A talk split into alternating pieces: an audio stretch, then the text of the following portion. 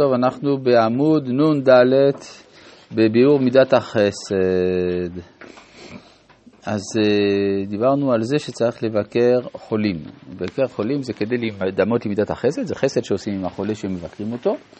ויש גם, uh, החולה זה השכינה, השכינה היא החולה, ולכן צריך להתכוון גם להרים את השכינה מעפרה, היא צריכה תיקון, היא, צריכה, היא תלויה במעשיהם של ישראל. אז זה אחת המוטיבציות של היציאה מהגלות. אפשר להגיד שאנחנו יוצאים מהגלות כי אנחנו לא אוהבים להיות נשלטים על ידי הגויים. זה דבר אחד. מצד שני, יכול להיות, כלומר, אה, אבל יאמר אדם, לי נוח דווקא בגלות. כן, אבל הקדוש ברוך הוא לא נוח לו בגלות. לכן, למענו צריך לצאת מן הגלות, ואם לא יוצאים, אז בעצם אנחנו פוגעים כביכול בו. וצריך לבקרה, כן, וצריך לבקרה ולזכור אותה ולחלות פניה. תקבל מאכל ומשקה מהשפע העליון, שהיא מונעת עצמה ממנו, ותקצר נפשה בעמל ישראל.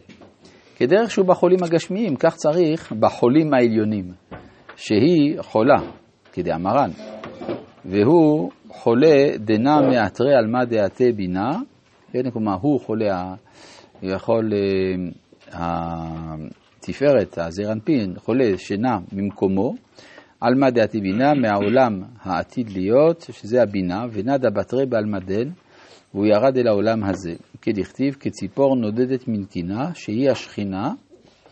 כן, איש נודד ממקומו, כן, איש נודד ממקומו, זה קודשא בריחו, ונתיר לה, שומר עליה, ועומה, כלומר נשבע, דלה יתיב לאתריה דיחזיר לה לאתרה. שהוא לא נכנס למקומו עד שהוא לא חוזר, שהיא לא חוזרת למקומה. אז בקבלה הכוונה שהקודשא בריך הוא לא חוזר למקומו, דהיינו התפארת או הבינה, לפני שהשכינה חוזרת אל מקומה בעולם האצילות, אבל אה, יש גם משמעות כפשוטו, מה זה, הרי נשבע הקדוש ברוך הוא שלא ייכנס לירושלים של מעלה שייכנסו ישראל לירושלים של מטה, מתי נכנסו ישראל לירושלים של מטה? במלחמת ששת הימים. כלומר, מאז מלחמת ששת הימים יש בעולם נשמות גדולות של ירושלים של מעלה, שלפני כן לא באו לידי ביטוי. ולכן יש תפיסות רוחניות מאוד גבוהות אצל אנשים שנולדו אחרי מלחמת ששת הימים, יותר מאשר מלפני מלחמת ששת הימים. רואים את זה בפועל? רואים את זה בדור שמסוגל, הרב ציודה היה בוכה משמחה כשהוא היה רואה צעירים לימים לומדים אורות. הוא אומר, מי היה מאמין שצעירים לימים יבינו את הספר הזה? אבל איפה הוא מחבר האורות? המחבר, זה באמת יש לנו בעיה. יש, יש אפשרות להקפיא את המחשבה. כלומר, באופן מפתיע, אפשר לקחת מחשבה עליונה, למשל מחשבת הרב קוק או ספר האורות, ולהפוך אותו לדוגמטיקה. אז ברגע שאתה הופך דבר לדוגמטיקה, אתה מונע מבני אדם לחשוב. זה גם בעיה. כן. הרב, אז למעשה במלחמת ששת הימים התחילה הגאולה? לא, מה פתאום. במלחמת, הגאולה התחילה לא במלחמת ששת הימים, אלא בה' באייר תש"ח. כן, זה הגאולה, היציאה מעבדות לחירות, זה הגדרה של גאולה. כן. אפשר להגיד שזה לא התחלתא דגאולה, אלא זה הגאולה. כלומר, התחלתא זה היה לפני כן. המנדט הבריטי, ייבוש הביצות, בלפור, הקונגרס הציוני, כל זה נקרא התחלתא.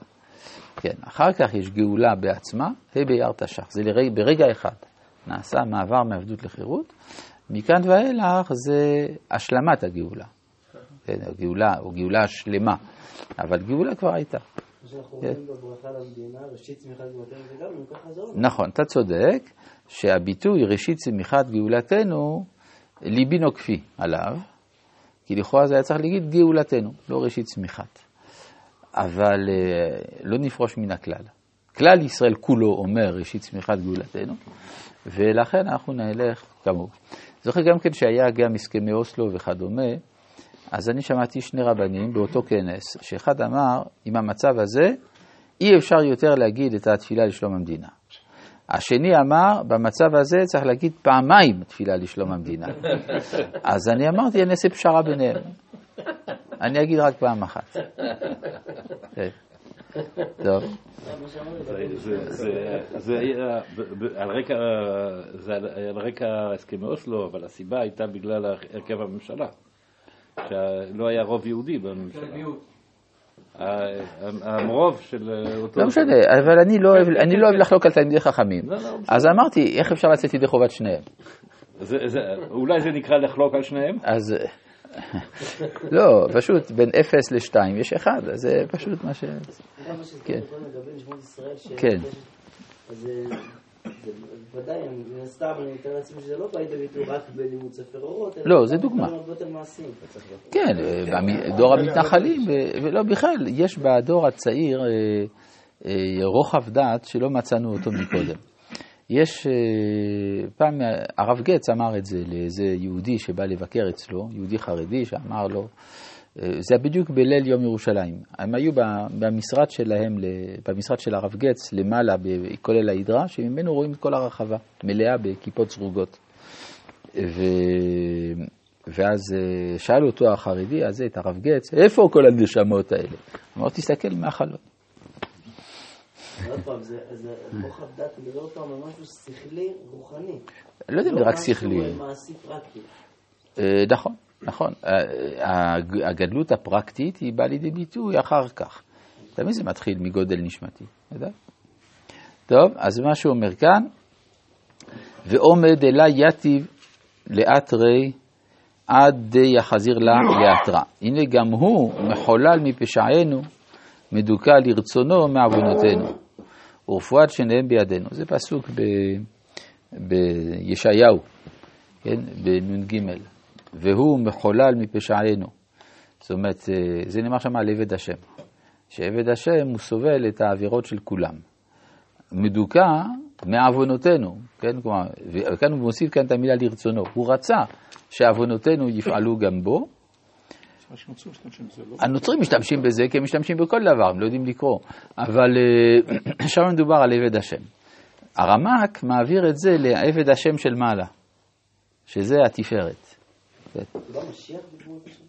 אז השאלה היא, מה זה המשיח? כן, למשל במסכת סנהדרין, אה, והוא מחולל מפש... אה, זה נקרא חיבה, כן, והוא מחולל מפשענו, נאמר על המשיח.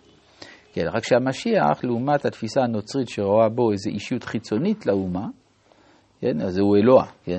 אצלנו זה ביטוי של האומה. אז כך שמה שקורה למשיח או קורה לכנסת ישראל זה אותו הדבר. הרב, אז באמת מה החשיבות של, אם יש חשיבות לבית המקדש, זה בית המקדש, זה חשוב. עם הגאולה? כאילו, לא, זה. אחרי. כלומר? לא. הגאולה זה לא הכל בחיים. יש עוד דברים חוץ מהגאולה. כן? כלומר, אנשים... כן, בדיוק. אנשים- לא, אנשים חושבים, מה זה גאולה? שגאולה זה סוף הדרך. זה לא נכון. גאולה זה התחלת הדרך. כלומר, אה, כל זמן שאין גאולה, עדיין אנחנו בפרה-היסטוריה. ברגע שיש גאולה, מתחילה ההיסטוריה. מתחילה ההיסטוריה הנורמלית. כן? אז יוצא שבית המקדש זה גם חלק. מכל העניין הזה. גם מתחיית המתים. מה, כן, מה אתה אומר? מה שרציתי להגיד, שזה לוקח, בדרך כלל עוברים 40 שנה, אבל כבר, אה, בעצם זה לא הגאולה השלמה, אבל תהליך הזה של הגאולה, באמת אומרים שזה לא מיד תחיית המתים, שזה דווקא לא כל כך משמח, יש הרבה שמצפים. יש מתים אולי שלא היית רוצה לראות? תחשוב על זה. טוב. שבוע של חסידי חב"ד, ואנחנו, גם אני, חוגגים את י"ד בניסן, שזה יום ההולדת של הרבי.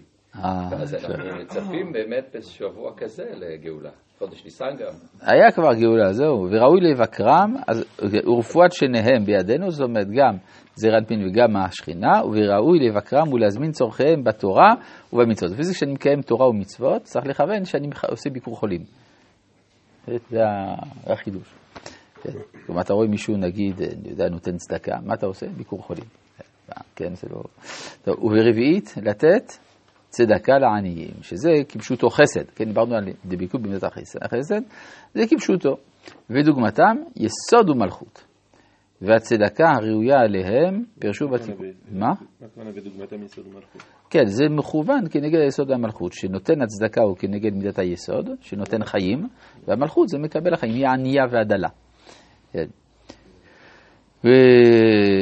והצדקה הראויה להם פירשו בתיקונים לקיים צדיק המינים, ארבע קדושות, מאה ברכות, ה' חומשי תורה בכל יום, כן, צדקה. צדיק אמינים, 90 פעמים אומרים אמן, ארבע פעמים קדושה, 100 ברכות וחמישה חומשי תורה שלומדים מהם בכל יום, ועל דרך זה כל אחד, כפי כוחו, ימשיך צדקה מהתפארת לעניים הללו, ויזמין עליהם לקט מהספירות כולם. רבי חנניה בן הקשה אומר, לא, אומר, רצה הקדוש ברוך הוא לזכות את ישראל, לפיכך יבא להם תואר בסוף שנאמר, אדוני חפץ למען צדקו יתורה